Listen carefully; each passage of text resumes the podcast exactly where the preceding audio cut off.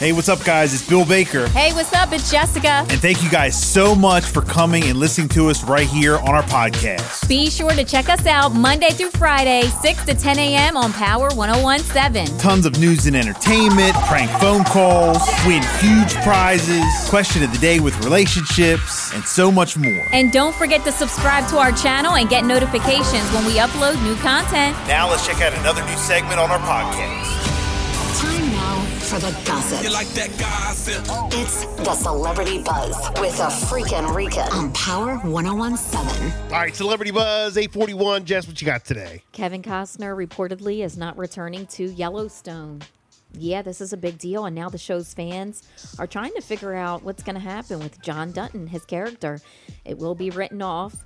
Um, apparently, Paramount Network series says that he's 69 years old. He's been feuding with the series co creator Taylor Sheridan for months, initially over reports that he wanted to cut down his Yellowstone work schedule on the second half of season five, shooting of which was delayed by that double whammy of the Hollywood strikes. The season is now scheduled to premiere in November. In the first half of season five, Dutton was elected governor of Montana. According to a report in Puck, Costner reportedly called Sheridan last year in an attempt to repair the damage between them and to appear in the second half of season five. Unfortunately for him, that discussion did not end well.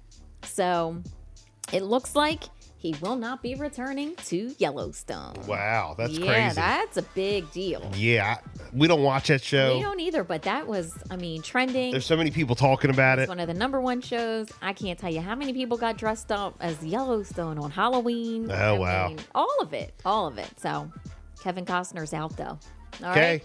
And then the trial of the two men accused of killing Run DMC's Jam Master Jay began on Monday. Reports uh, the AP, NBC News, and the New York Times.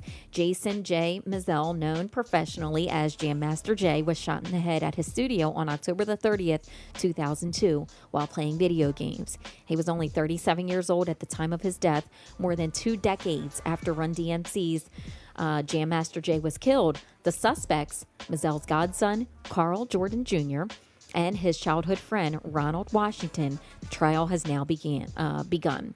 The defendants could face a minimum prison sentence of 20 years to a maximum sentence of life in prison. The Eastern District of New York prosecutors said that they would not seek the death penalty. In 2023, a third man, Jay Bryant, was also charged in connection with the murder. He will be tried separately, though. All three men have pleaded not guilty. Each has separate attorneys. Okay, Crazy. Wow. After all these years. 843. It's the Bill and Jessica show. Wait, wait, wait,